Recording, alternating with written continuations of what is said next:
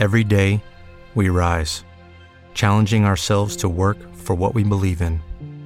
At U.S. Border Patrol, protecting our borders is more than a job, it's a calling. Agents answer the call, working together to keep our country and communities safe.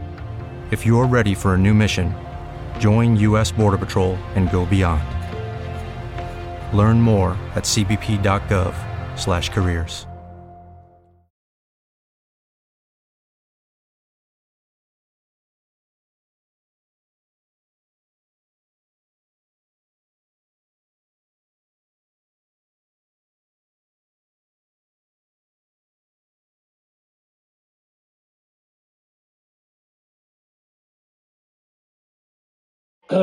Sto provando a aprire la room su LinkedIn, ma mi dà un errore di continuo.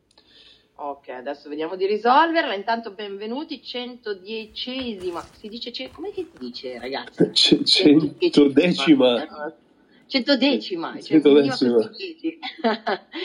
Centodecima puntata di Be Safe. Buongiorno e benvenuti. Una delle cose che ci diciamo oggi, prima di tutto, è che settimana prossima la puntata la dedichiamo a farci gli auguri di Natale e quindi insomma eh, siamo ben felici di ritrovarci, sentirci, abbiamo un ultimo, un ultimo appuntamento prima della pausa natalizia, come sapete siamo eh, tutti insieme ogni venerdì mattina alle ore 8.15 qui oppure sui canali social e potete trovarci anche in replay perché tutte le puntate sono registrate e le trovate sulle maggiori piattaforme di podcast. Oggi abbiamo una puntata abbastanza particolare, giusto Francesco? Raccon- introduci tu la puntata oggi. Ma assolutamente sì, al di là della puntata natalizia, alla fine abbiamo deciso di parlare oggi del caso Alcoa, che è stato un caso abbastanza interessante. Adesso non voglio spoilerare tutto quanto l'argomento come mio solito, però fondamentalmente penso che tutti quanti noi ameremmo avere un CEO come Polonil perché di fatto ha messo al primo posto della politica di questa grandissima azienda mondiale la sicurezza. Aspetta, E oggi noi aspetta, parleremo di aspetta, questo. Aspetta, aspetta, un po' di storia, un po' di introduzione, di chi stiamo parlando, chi è lui, chi è Ah, l'azienda. ma questo magari la parla? stare, la, la lascio fare a? Stefano, a Stefano Eh, Massè, che sicuramente è più preparato di me.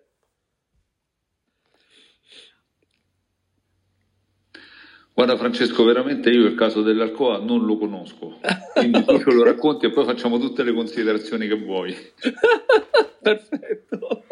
Allora partiamo, dai. Viva la sincerità! eh? Vedi, lo vedi? Perfetto. Perché, Per- perché anch'io non lo, perfettissimo. perché anch'io non lo conoscevo e ho taciuto. Prendiamo tutti dalle tue labbra. Dalle mie- a ah, postissimo. Ma hai provato a venderla, ma non funziona. Vai, Francesco. Perché in- intanto, al di là della storia di chi è Alcoa, di chi è il CEO di Alcoa e perché ce lo, ce lo immaginiamo un po' tutti nelle nostre aziende, perché ne parliamo forse anche, no? Cosa Ma- succede? Cosa c'entra con noi? Ne parliamo perché penso che chi fa il nostro mestiere eh, veramente ambisca ad avere un CEO così illuminato come è stato Polonil. In pratica si parla di- della fine degli anni 80, quindi precisamente nel 1987, e Alcoa navigava in pessime acque. Alcoa chi è intanto? Alcoa è la Aluminium Company of America, cioè la più grande azienda mondiale produttrice di alluminio perché produce alluminio per le lattine di Coca-Cola, giusto per fare un esempio, dalla carta stagnola che, che- che avvolge i cioccolatini che, mangi- che mangeremo tra poco a Natale, quindi un'azienda gigantesca. Però a causa di alcuni investimenti sbagliati in quel periodo lì, ehm, l'azienda navigava in pessime acque, motivo per cui c'era stato un cambio di mh, consiglio di amministrazione e il, il CDA aveva nominato eh, Paul O'Neill, che era un outsider del- del- dell'ambiente industriale, in quanto era di fatto un, un- possiamo dire un politico, un burocrate del governo, quindi diciamo in qualche modo era stata commissariata dal, dal governo americano. La cosa curiosa quindi è che eh, al primo, il primo discorso come CEO di Paul O'Neill era un discorso molto, molto atteso, molto, molto, aspettato da tutti quanti gli investitori, perché chiaramente eh, l'azienda naviga in cattive acque, ehm, stiamo parlando di un nuovo CEO, tutti quanti sono appunto attenti a, cap- a comprendere ehm, cosa avrebbe detto, soprattutto su quale business sarebbe concentrato, in modo da capire in che modo l'azienda sarebbe uscita da questa sua crisi economica abbastanza severa. No? Ed è accaduta una cosa abbastanza in- inaspettata fondamentalmente, perché tutti si aspettavano appunto un discorso basato su dati finanziari, su strategie di vendita, e invece Paul O'Neill iniziò il discorso dicendo appunto vorrei parlarvi della sicurezza dei lavoratori. Silenzio in aula, come della sicurezza dei lavoratori. E dice, disse, fece un discorso che, che, ho trascritto, che è abbastanza famoso, insomma, per chi ha studiato questo caso, perché disse che appunto ogni anno numerosi operai al COA subiscono seri infortuni, il nostro livello è migliore rispetto alla media delle altre aziende americane, soprattutto se pensiamo che i nostri dipendenti lavorano con metalli che raggiungono i 1500 gradi e macchine che possono strappare un braccio nuovo. Tuttavia non è abbastanza intendo fare di Alcoa l'azienda più sicura d'America, cioè voglio azzerare gli infortuni. Panico agli investitori, tant'è che si narra che in quel momento lì eh, più di qualche broker di Wall Street eh, uscì dall'aula andando a telefonare ai propri clienti dicendogli eh, hanno messo un pazzo a guidare l'azienda, ehm, hanno messo un hippie a guidare l'azienda, eh, vendete subito tutto perché tra poco l'azienda fallirà completamente. Cos'è accaduto in realtà? È accaduto l'esatto opposto, nel senso che questa è la cosa più emblematica no? del fatto che eh, l'azienda negli anni successivi ha incrementato enormemente i propri margini di guadagno. E quindi diciamo la storia del COA è emblematica nel fatto che appunto um, uno dice ma com'è possibile che aver messo al primo posto la sicurezza dei lavoratori anziché parlare di strategie di vendita, strategie finanziarie, possa aver guarito un'azienda in questo modo? Beh, eh, qui sarebbe già da cominciare un bel dibattito perché... Mh, perché di fatto l'idea di Paul O'Neill era abbastanza geniale, cioè lui ragionava sulla logica che bisognava cambiare la cultura aziendale, cioè bisognava cambiare l'organizzazione, però si rese conto che cambiare l'organizzazione per intero non è possibile. E quindi si era concentrato su un unico aspetto che era la sicurezza sul lavoro, dicendo se io ragiono su, se mi do l'obiettivo di un cambiamento, sono convinto che questo cambiamento trenerà tutto il cambiamento organizzativo. Ed era emblematico il fatto che quando c'era un, uh, un incidente, un infortunio nel COE, cioè immaginate un'azienda multistabilimento nel mondo, il uh, responsabile di quell'area funzionale doveva riportare direttamente al CEO Polonil cosa era accaduto e trasmettere al CEO un piano di intervento che di fatto si rifletteva come un piano di intervento tecnologico, organizzativo, e, e, quindi di fatto i benefici di quello che sarebbe stato un piano di intervento sugli infortuni diventò di fatto un piano di intervento sull'organizzazione e solo chi operava in questo modo all'interno di Alcoa faceva carriera. Quindi per questo se vogliamo il, il caso di, di Alcoa è diventato un caso di storia della sicurezza perché è stato in questo modo dimostrato che se si vuole operare un cambiamento culturale all'interno dell'azienda, si può fare con ottimi risultati economici, tant'è che poi quel broker famoso che invitò i clienti a vendere le azioni, intervistato negli anni successivi, disse eh, è stato il peggior consiglio che possa aver dato ai miei clienti in tutti questi anni. E dimostra che se i dirigenti si interessano di sicurezza in maniera sincera, eh, ne possono fare una leva molto importante per qualsiasi cambiamento organizzativo, perché di fatto Alcoa diventò un'azienda molto più efficiente e tramite i suggerimenti che arrivavano dai lavoratori che in questo modo interloquivano in maniera molto efficace con la dirigenza, l'azienda è diventata un'azienda ricca, efficiente, funzionale, moderna, si è svecchiata fino a, a, adesso. Adesso credo che Polo O'Neill si sia dimesso dal suo ruolo negli anni 2000-2010, mi pare, è diventato, ehm, è diventato ministro dell'economia, mi pare, qualcosa del genere. Ah no, segretario del tesoro. È diventato segretario del tesoro sotto la presidenza Bush. Quindi anche questo la dice lunga, insomma, che nei, nei, nei meriti di, di chi opera questo tipo di cambiamento.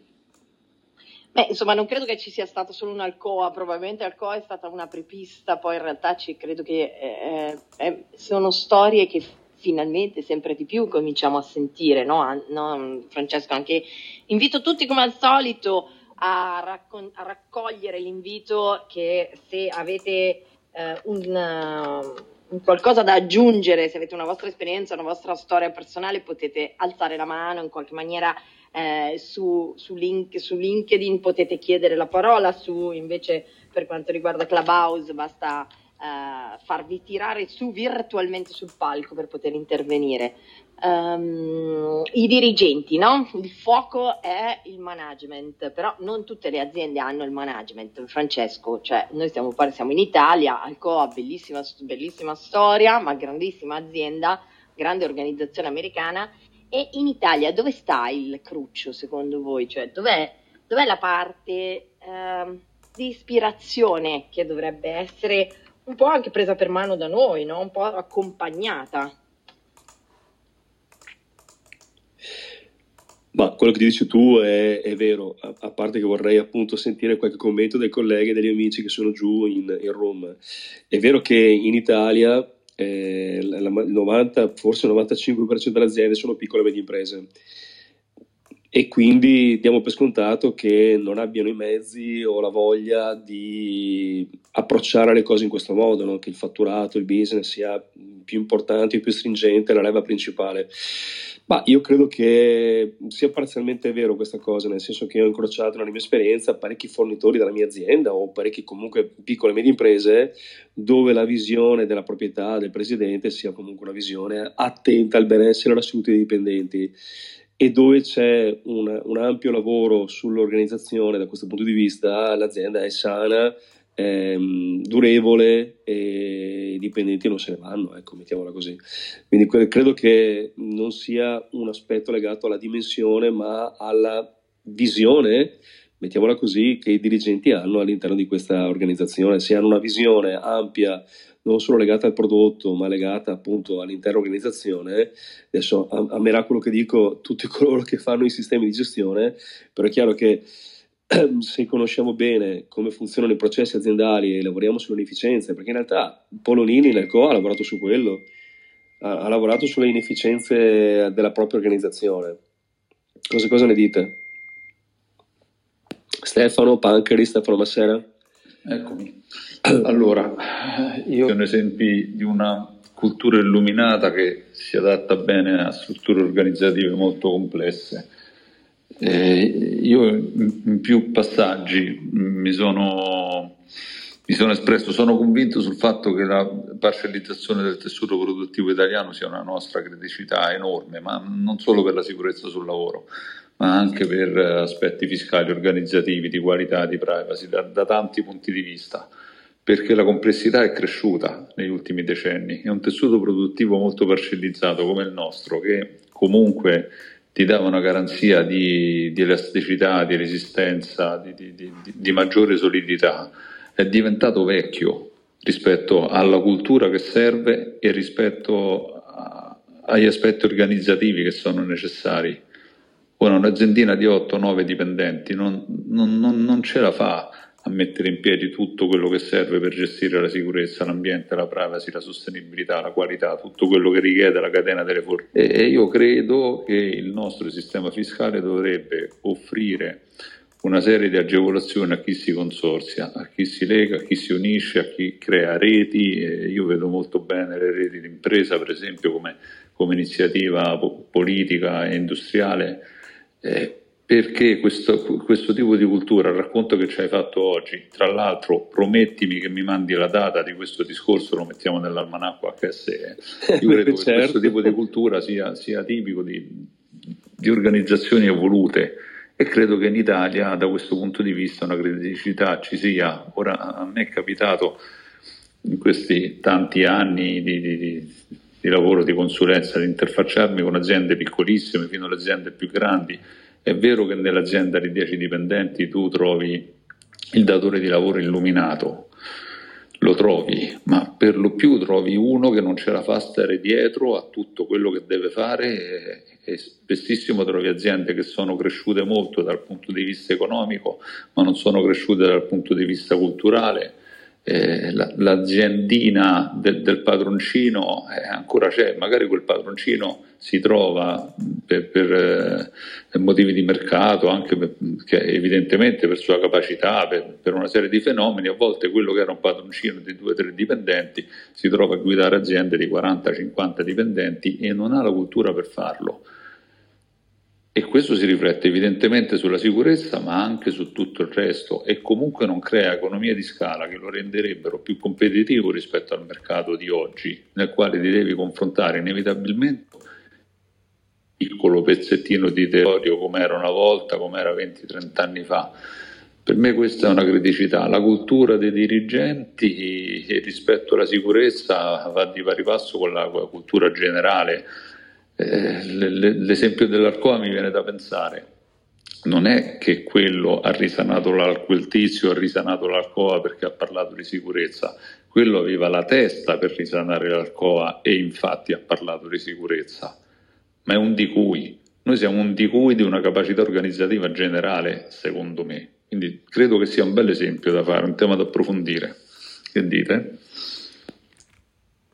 Ma entro in scia Stefano eh, parlando appunto di quel mondo del lavoro, mondo imprenditoriale che parliamo di cultura, la cultura cioè a volte, spesso è influenzata dall'ecosistema di, in cui facciamo parte e al di là di avere l'ispirazione e magari la buona volontà, eh, poi ci sono delle, delle, forze stringenti su cui, insomma, se no facciamo filosofia, non parliamo del mondo del lavoro, chi è che va a visitare le piccole imprese di cui parlava Stefano sa bene che sono aziende con poche possibilità economiche dove l'esigenza di produzione e fatturato è un'esigenza di sopravvivenza tante volte.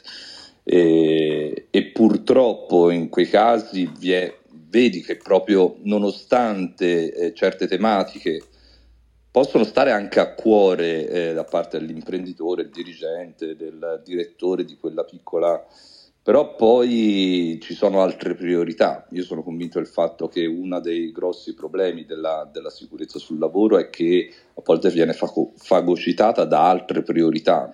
E, perché non, non, si può fare diversamente. Questo è un problema, come diceva poi Stefano, di sistema, un sistema dove la politica, dove l'industria dovrebbe dare una mano, perché diversamente oggi come oggi io vedo poche eh, vie d'uscita, perché la buona volontà sì, però poi parliamoci, ci vogliono strumenti, ci vogliono soldi eh, che possono favorire un certo tipo di mentalità.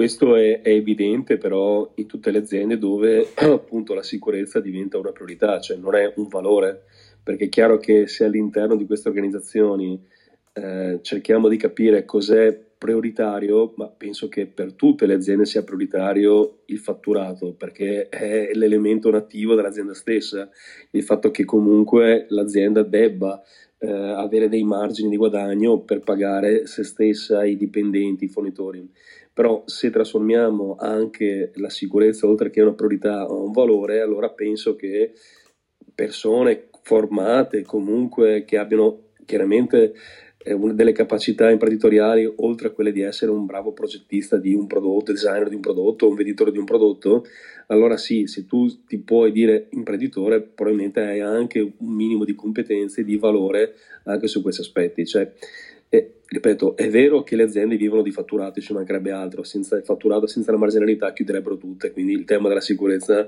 sarebbe un tema che non si pone.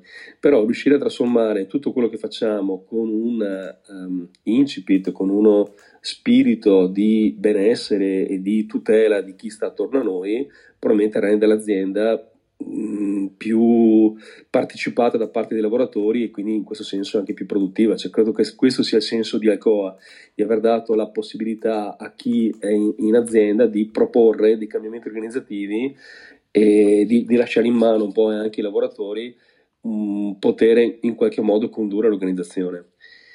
In questo leggo anche il commento che aveva scritto Damiana del fatto che appunto ehm, CEO illuminati probabilmente ce ne sono pochi, eh, però quanto potrebbe essere vincente ad esempio se la proposta di miglioramento parte dal basso?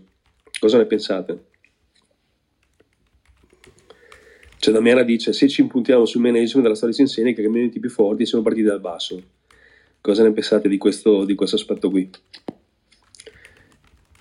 Io penso che quando sono partiti dal basso c'erano le condizioni culturali affinché il basso si indignasse e manifestasse determinate esigenze. Eh, e quindi eh, la storia ci insegna che tutto parte nel momento in cui ci sono le condizioni culturali affinché i fenomeni si, avvi- si possano avviare e, e partano. Quindi c'è da vedere se noi abbiamo oggi le condizioni culturali per una rivoluzione di questo tipo, di quella che noi auspichiamo così diffusa, così in modo capillare. Molto meglio di prima, ma ancora non sono convinto che sia questo il momento. Invece, ciao, eh, no, prendo la parola per... Ciao Vale. Ciao, ciao Francesco. Prendo la parola per fare una riflessione di questo tipo.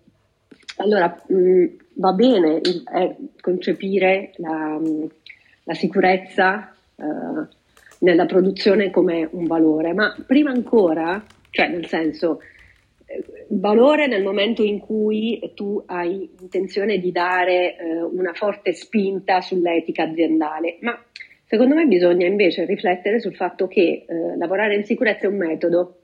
E, e in questo senso questo eh, CEO, ehm, il nuovo CEO di Alcoa, secondo me aveva interpretato proprio appunto il cambiamento organizzativo eh, come cambiamento che deve partire da un metodo, ehm, quello di lavorare in sicurezza, nel senso che non c'è altro modo per lavorare, eh, perché altrimenti sarebbe facile, no?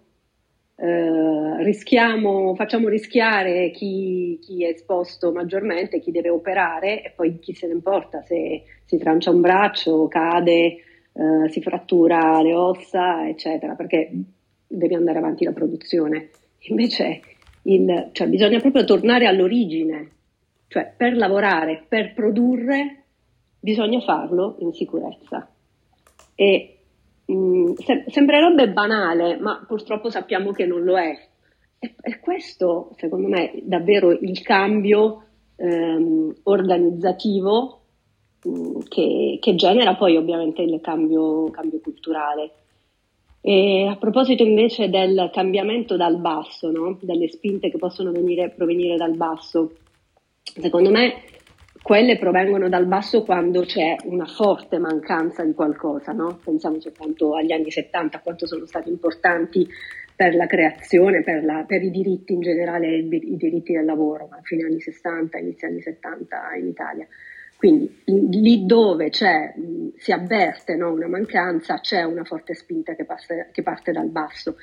Uh, è innegabile che comunque nel, negli ultimi dieci anni si sia fatta una, uh, insomma, anche grazie ad, agli interventi legislativi si sia fatta, uh, si, ci siano stati dei progressi nell'ambito della, della, salute e della sicurezza e secondo me saranno sempre maggiori e io auspico che sia così con la formazione eh, dei datori di lavoro. Dobbiamo cogliere questo momento, momento storico di, di questa introduzione legislativa come un'opportunità per tutti. Voi cosa ne pensate?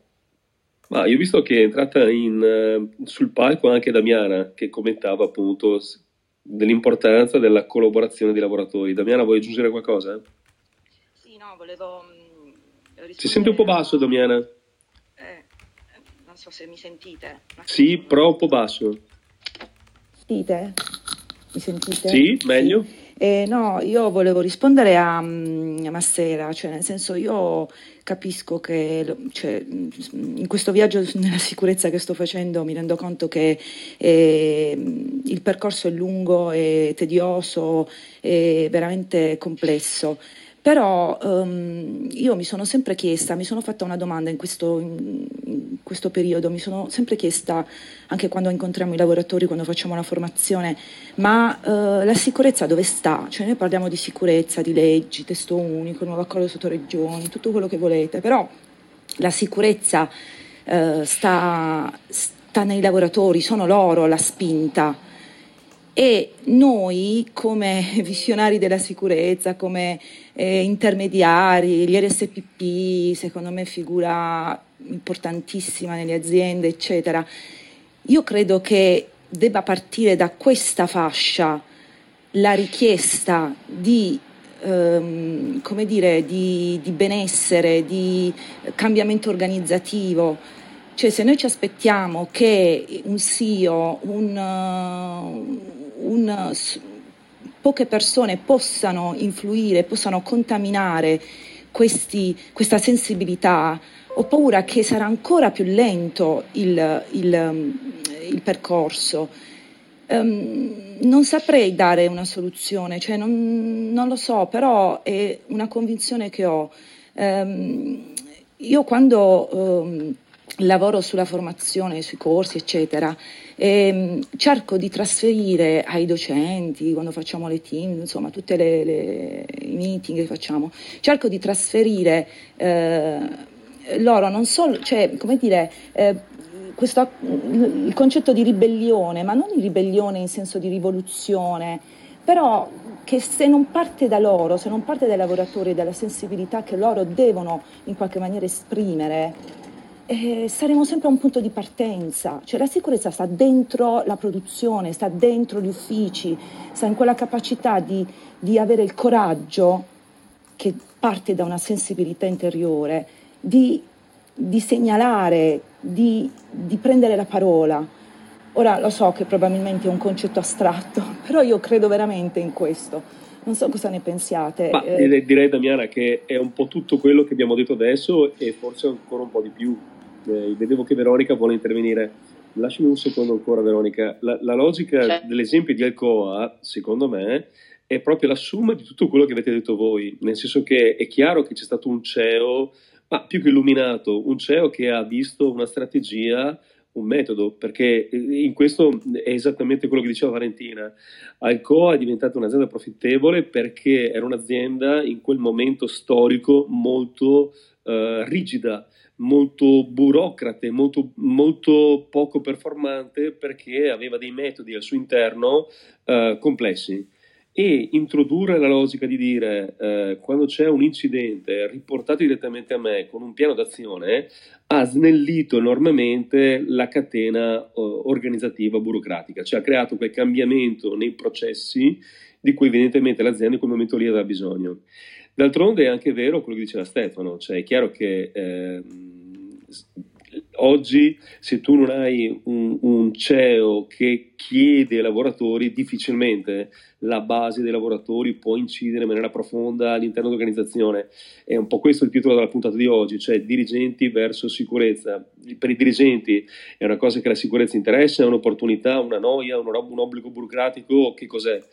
È chiaro che il caso di Alcoa è l'esempio in cui la sicurezza è diventata una leva con cui l'azienda è diventata più performante, cioè, è, ma chiaramente come però più performante, perché il CEO da solo mica poteva fare tanto, il CEO poteva mettersi in ascolto, poteva comunicare che la leva finanziaria più importante che l'azienda in quel momento aveva era la sicurezza, però è chiaro che senza l'apporto dei lavoratori eh, non si poteva fare niente, è evidente. Questo è anche un tema anche della remanufacturing, dove spesso si cita la necessità di intervistare chi sta nel campo se vogliamo avere delle modifiche di processo significative. Quindi direi che il caso Alcoa rappresenta un po' tutto quello che avete detto voi, il fatto di aver bisogno di lavoratori che facciano la differenza, che dicano le cose come stanno al CEO, un CEO che abbia effettivamente voglia di affrontarle al di là degli obblighi di legge, che abbia effettivamente voglia di cambiare l'organizzazione e di fatto questo mix di cose, di trovare un nuovo metodo di lavoro, che in questo caso è stato basato sulla sicurezza, in realtà ha creato performance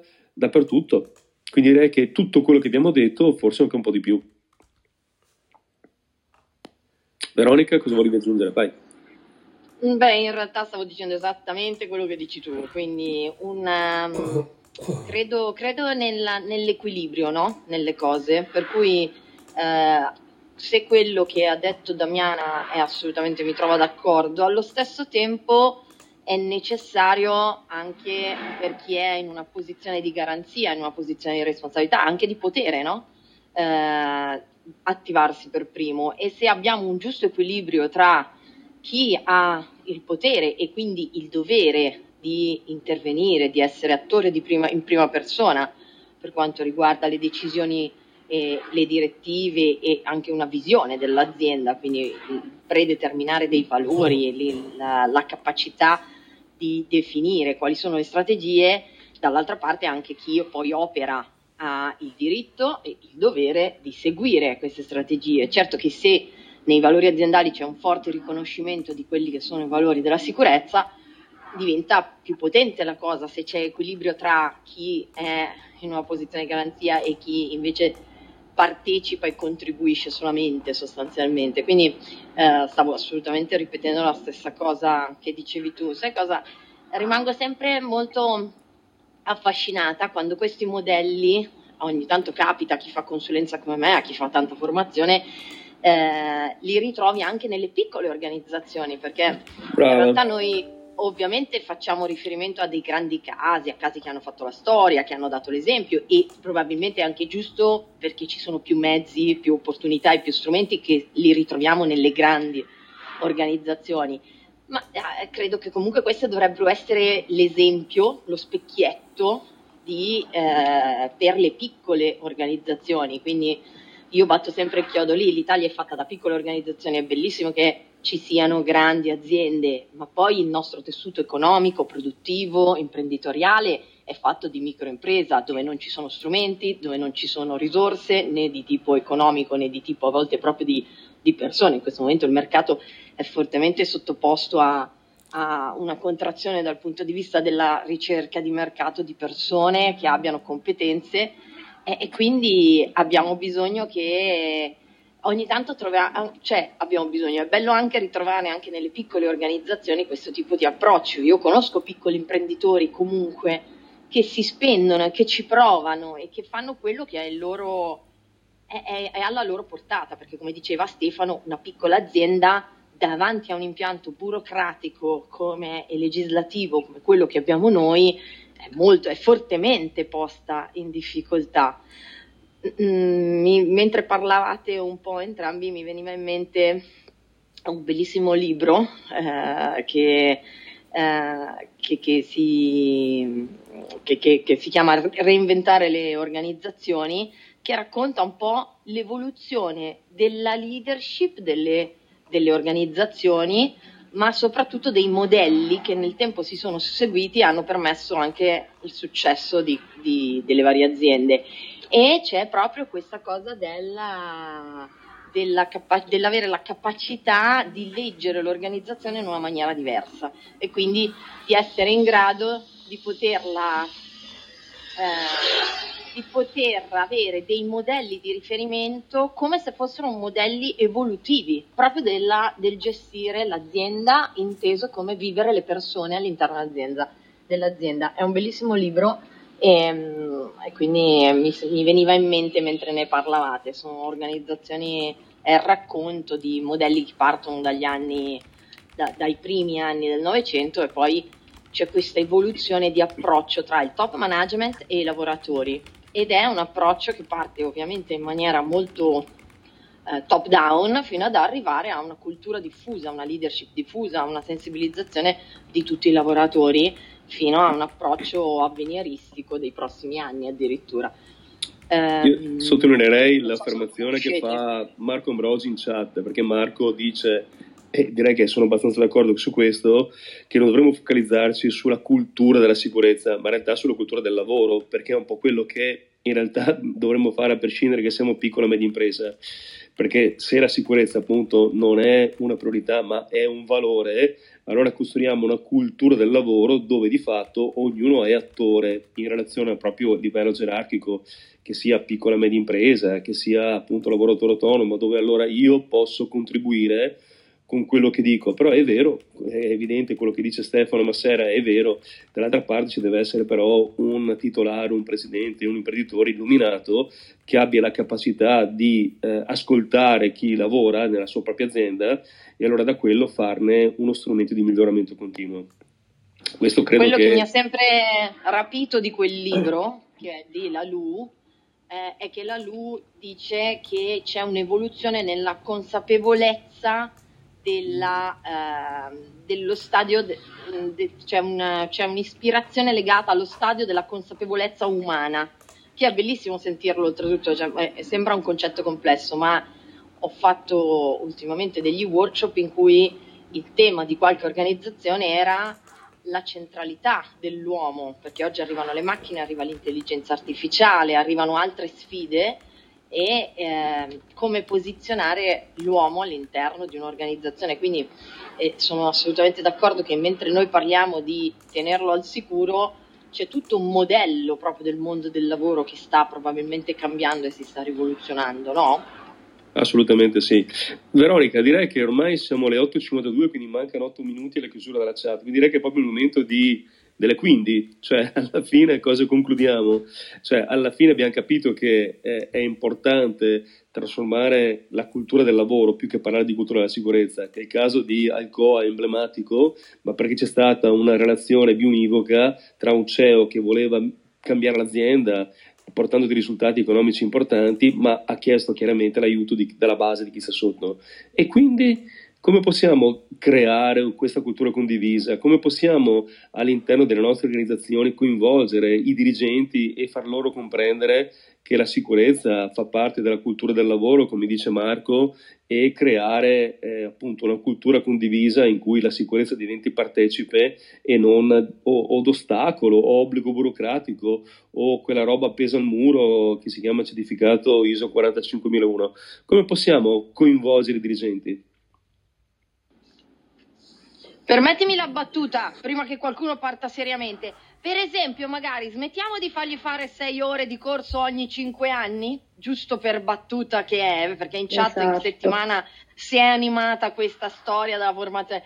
Magari cominciamo a incontrarli una volta l'anno, perché i dirigenti ce l'hanno il tempo di incontrarsi, ne fanno di meeting. Allora esatto, cominciamo a smettere esatto, di avere quel parallelo della che si chiama formazione obbligatoria, accordo Stato-Regioni, quindi quella roba inutile, barbosa che dobbiamo fare per legge e che è sei ore ogni cinque anni. Non è così, ragazzi. Cominciamo esatto, a vedere i dirigenti una volta esatto. l'anno. Per esempio. Esatto, Veronica, mi è venuto in mente proprio questo. Nel momento in cui, e io credo che ciascuno di noi possa attingere dalle, dalla propria esperienza, nel momento in cui i dirigenti li coinvolgi una volta l'anno e ci sono organizzazioni, un po' parlo per la mia, in cui in aula gli metti due ore all'anno a parlare di questo, ma sai già il giorno dopo due ore il cambiamento che c'è, lo avverti, ti scrivono, vogliono portare dei cambiamenti, eh, si preoccupano delle attrezzature che hanno, ti chiamano le segretarie o, i segre- o insomma, gli operativi per dire voglio risolvere questa situazione. È così che si fa la sicurezza, no?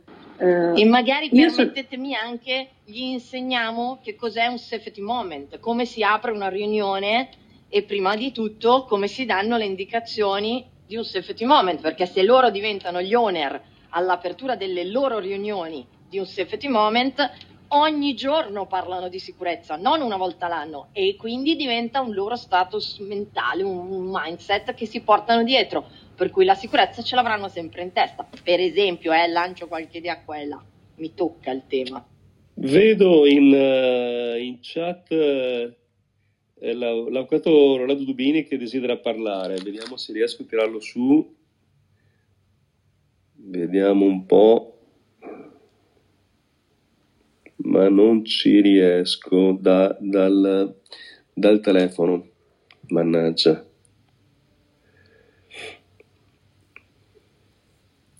Stefano Massera, ho visto che stavi facendo dei, dei commenti. Sì, magari nel frattempo riesci a tirare su Dubini, ci stavo provando anche io, ma non ci riesco nemmeno. Eh.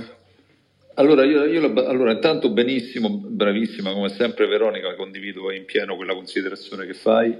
Eh, io dico che noi, do, ognuno deve fare la propria parte, da, da parte nostra noi ci dobbiamo proporre in una visione più allargata che sempre più si allontani da quella da quell'interpretazione di eh, burocrazia, di traduttori in azioni, di norme burocratiche insopportabili, ma noi ci dobbiamo proporre come attori fondamentali della business continuity delle organizzazioni. e evidentemente, questo l'avete capito, più sono grandi e strutturate queste organizzazioni e più io credo che possono avere la cultura per, per capire il nostro ruolo fondamentale. Ma il vero passaggio che stiamo facendo negli ultimi 10, 15, 20 anni addirittura è trasformarci da uh, interpretatori di norme ad attori fondamentali della business continuity. Io credo che sia questo il passaggio da parte nostra e poi evidentemente ogni, ogni parte dell'organizzazione aziendale deve fare, deve fare il suo. Il... Io credo, eccoci, chi è? Stefano. Ciao Stefano, buongiorno, vai vai. Ciao, il mio quindi è provocatorio, l'ho scritto in chat, finanziamo la cultura della sicurezza, non intendo finanziamenti pubblici che ben vengano, ma visto che ci sono tanti CEO illuminati di multinazionali e grandi aziende, paghiamo le aziende e non a 90-120 giorni sul lavoro fatto visto che stiamo parlando che la cultura di sicurezza è molto legata alla cultura del lavoro, finanziamo queste cavolo di aziende in maniera tale che abbiano quel flusso di cassa anche per fare investimenti, per fare innovazione, per mettere a posto i macchinari, per assumere più persone. E non che io oggi, io imprenditore, eh, ho 5, 10, 20 persone, gli devo pagare lo stipendio per il lavoro che sto facendo a te, per il pezzo meccanico che ti serve e mi pagherai l'anno del cavolo. Questa è una cultura italiana che dovrebbe smettere domani e vale in tutti i settori, infatti immagino che siamo tutti colpiti, perché non voglio essere venale, ma è inutile quando avremo al corso di formazione piccoli datori di lavoro dirgli sì, la sicurezza è un valore, ok, ma se questi non hanno i quattrini per chiamare un perito che gli metta a posto il macchinario e poi la ditta con l'elettricista, eccetera, eccetera, che mette tutti i carter, gli switch, eccetera, rimarremo senza il punto di partenza perché senza soldi non si fa un cavolo. E questo le grandi aziende hanno un'enorme responsabilità. Assolutamente giustissima la tua osservazione, tant'è che nella formazione, per esempio, anche lì raccontare loro che esistono opportunità, i fondi interprofessionali altre, e tanti altri strumenti per aiutarli anche economicamente, io credo che sia anche un pezzo di responsabilità anche di chi, anche chi tra di noi offre servizi di questo genere, però se poi il sistema non li aiuta da un altro punto di vista, le piccole organizzazioni vanno in sofferenza. Grazie Stefano, è, un ottimo, è un'ottima osservazione. Francesco, io sono dispiaciuto, no, non riesco esatto, a far entrare Rolando nella, nella, room di LinkedIn, mannaggia. Sto smanettando in, qua dietro, ma non ce la faccio, non capisco perché. Io perché mi sono collegato sul telefono e non sul PC, quindi non, ho, Sto provando a entrare da qua, ma vediamo.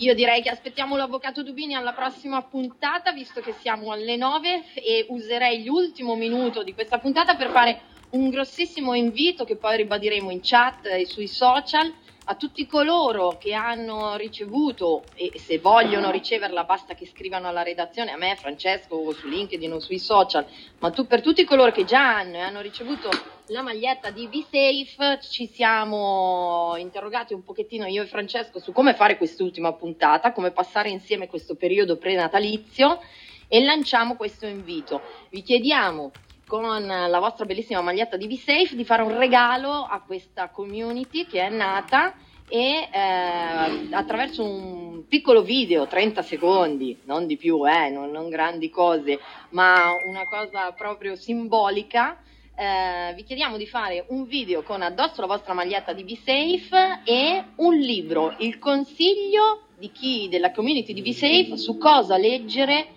sotto cosa mettere, cosa regalare, cosa portare sotto l'albero di Natale in queste vacanze con voi per condividere un po' di ispirazione e di conoscenza anche. Quindi il vostro libro preferito, il vostro libro che consigliereste per evolvere tutti insieme in uno stadio di consapevolezza ulteriore eh, da mettere sotto l'albero di Natale. Ovviamente io e Francesco saremo un po' gli apripista, vedrete i nostri video nei prossimi giorni, ma a voi chiediamo di cominciare a pensare quale libro, quale quale pezzo di competenza, di scoperta che avete fatto anche voi grazie a un autore, grazie a, a, un, a qualcuno che ha voluto condividere. Noi qua in BeSafe abbiamo ogni puntata abbiamo portato persone che li hanno scritti, abbiamo, abbiamo, commentato libri che conosciamo, quindi ci è piaciuta questa idea di chiedervi un contributo, un contributo personale. Aspettiamo i vostri video e faremo in modo di farli girare, saranno i vostri auguri e il vostro modo di dire che insomma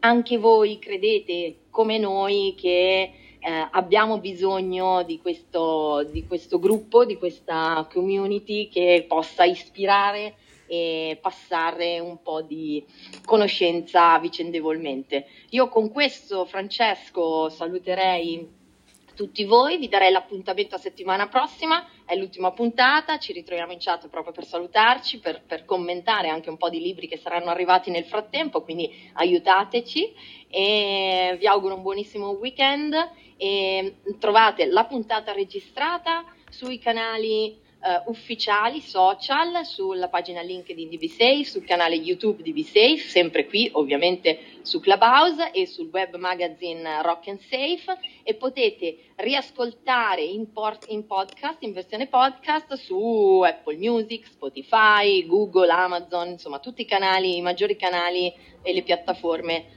eh, podcast. Lascio la parola a Francesco per i saluti e vi ringrazio come al solito di essere qua con noi, passionari che alle 8 del mattino si ritrovano per chiacchierare di sicurezza. Grazie, un abbraccio a tutti, a settimana prossima. Beh, vi ringrazio per aver partecipato, mi, mi, dispiace se non sono riuscito a far entrare gli amici che alzano la mano su LinkedIn, ma non, non, ci deve essere qualcosa che oggi non funziona. Niente, ci vediamo la prossima settimana, eh, ci faremo gli auguri di Natale e aspetto io e Veronica, aspettiamo i vostri video, i vostri suggerimenti sui libri da leggere durante questo periodo natalizio. Un abbraccio a tutti.